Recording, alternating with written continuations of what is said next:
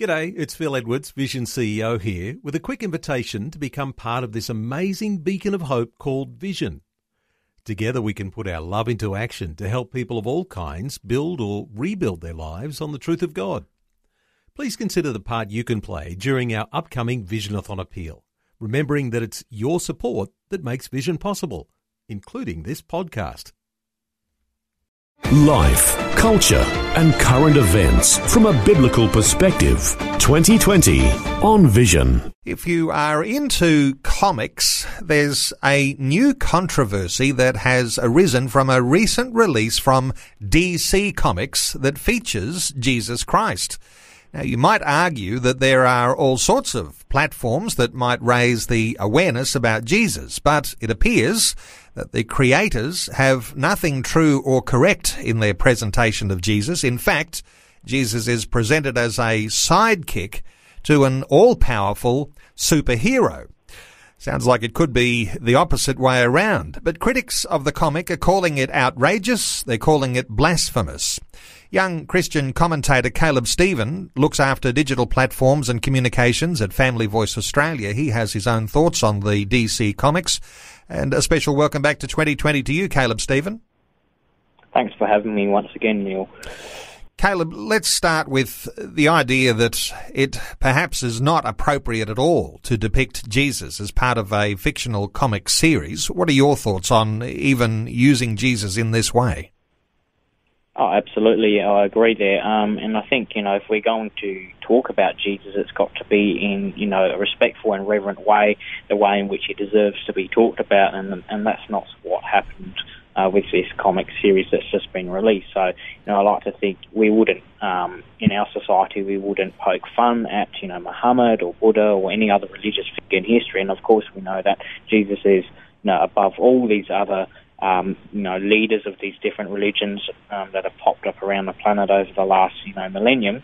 And, you know, he is the Son of God. And what's happened in this comic series is that he's been depicted, and I quote here, it says, God was so upset with Jesus' performance the first time he came to earth since he was arrested so soon and crucified shortly after that he has kept him locked up since then.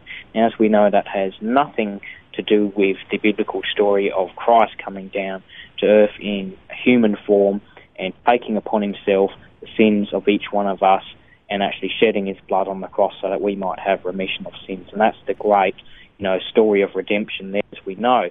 And so the comic series is actually doing an injustice and, and you know, an absolute mockery of the real story of what Jesus did when he came down to earth. You know, God was not upset with Jesus' performance at all.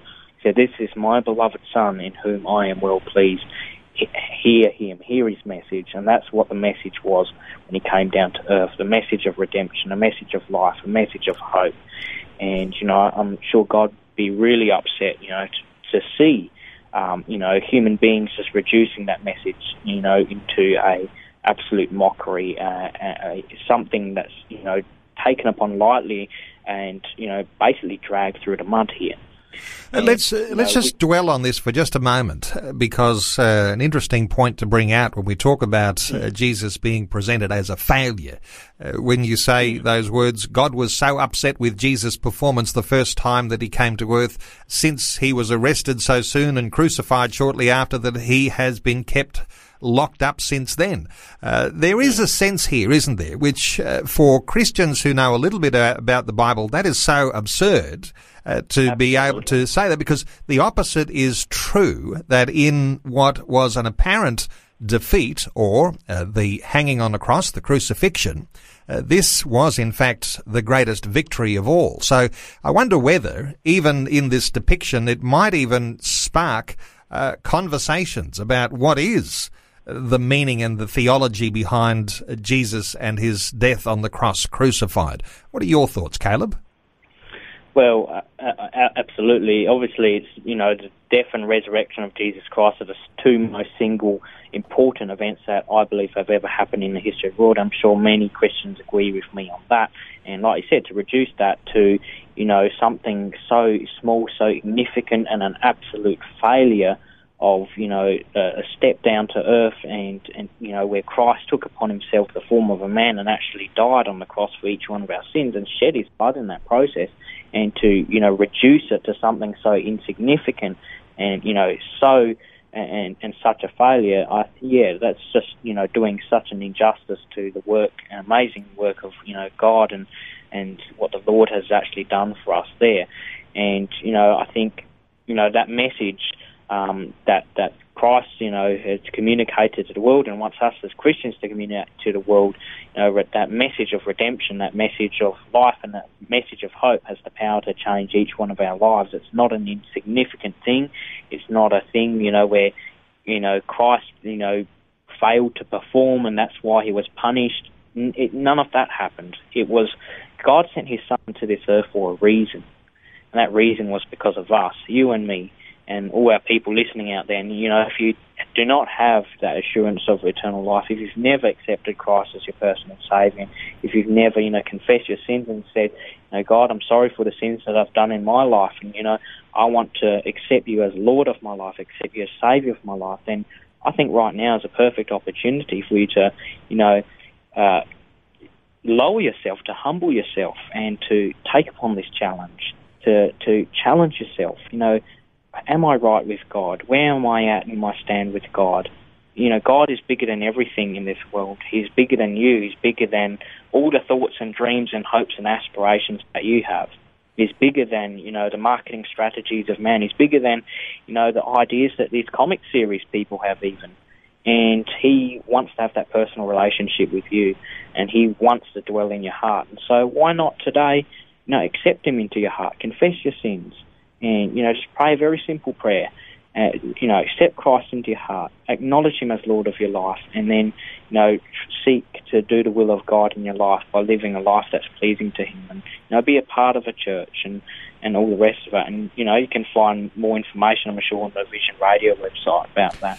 Uh, that's for sure, and a good time to reflect on surrender and sacrifice and an act of love and uh, based on those Old Testament understandings that we might have about sacrifice, about the remission of sins, and of course uh, the resurrection of Jesus, which really turned around what looked for some to be defeat and turned it into the ultimate victory over death and hell. Uh, let's uh, just uh, focus for a moment here.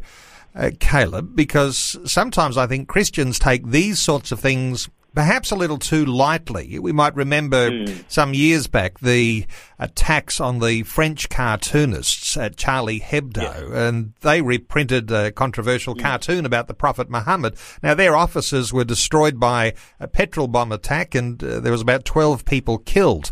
We don't t- tend to respond in a violent way, but there are others around the world that if you insult their prophet, uh, then they would respond very violently. Yeah, and so as Christians, you know, obviously we do not return hate with hate, and we certainly don't return violence with violence, and we are all aware of, you know, Christ's commands in that area.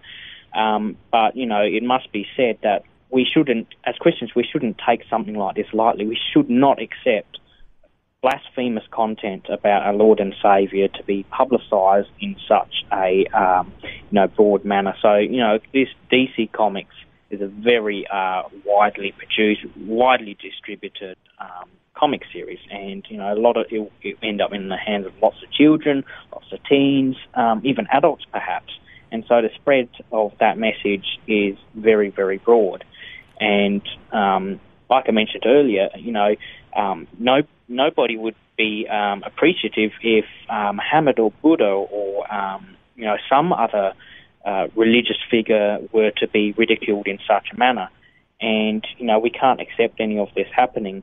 So um, over in the US, there's actually a petition that's going, and um, as of this um, uh, uh, episode, uh, we have 163,938 people showing as um, signed um, on, on, this petition. And um, so, you know, this is one way Christians can, you know, make their voices heard and perhaps instigate some positive change so that we're actually standing up for the name of Christ rather than just simply standing by and letting his name be dragged through the mud. And, you know, that that goes even for us, you know, as Christians, we need to watch um, the way we speak in public. Um, we need to watch in the way uh, uh, to watch watch the way we act as Christians, the way we talk, the way we dress, uh, the music that we listen to, um, and uh, just our general behaviour and our way of life, so that we are actually upholding a standard that Christ would be proud of. That you know the name of Jesus would be uplifted and not you know, uh, demeaned or mocked or ridiculed and, you know, just generally dragged through the mud. So, you know, that, that, that's a very big challenge, a big cross for us as Christians to bear, and we all need to, you know, um, rise to that challenge. We all need to take ownership of that, and we all need to, you know, see our sense of responsibility in that area to, you know, be an, uh, an ambassador, a good ambassador for Christ. Well, there is that international online petition, and uh, listeners might like to Google Citizen Go Uh, to be able to access the a little bit of an article about the uh, the DC Comics and uh, to be able to sign that international position, Citizen Go. And as we just wrap up this part of the conversation here, Caleb, I mean, is this a new low, ridiculing Jesus for the sake of selling comic books? Uh, what are your thoughts about an Australian Christian response to DC t- Comics? Uh, any thoughts? Um, well, this is certainly not the first time this has happened in, in the area of marketing and, you know, just using um, mockery of Christianity uh, to sell a, you know, a series, be that comics, be that uh, even a musical performance. Uh, back in um, uh, back a, going back a few years ago, actually, in the Fringe Festival here in Adelaide, there was a um, a show called Come Heckle Christ. So, you know, that was one example out of a few others. I'm sure that um, I can't seem to uh, bring to mind right now. But um, yeah, we really need to be on top of this, and we need to hold people who are trying to, you know, set up these things and, and publish mockery of Jesus and hold them to account.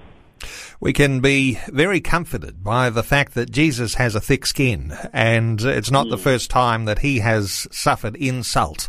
Uh, but there is also this standard by which we as followers of Christ uh, live by, where we don't want to see the name of our Lord and Saviour dragged through mud.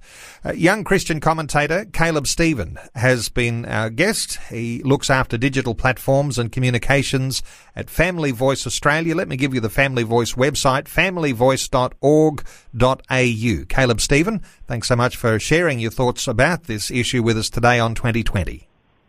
Oh, it's a pleasure. Thanks for having me once again. Before you go, thanks for listening. There's lots more great audio on demand, or you can listen to us live at visionradio.org.au. And remember, Vision is listener supported. Your donation, large or small, will help us continue connecting faith to life for hundreds of thousands of people across Australia and around the world. Learn more or donate today at visionradio.org.au.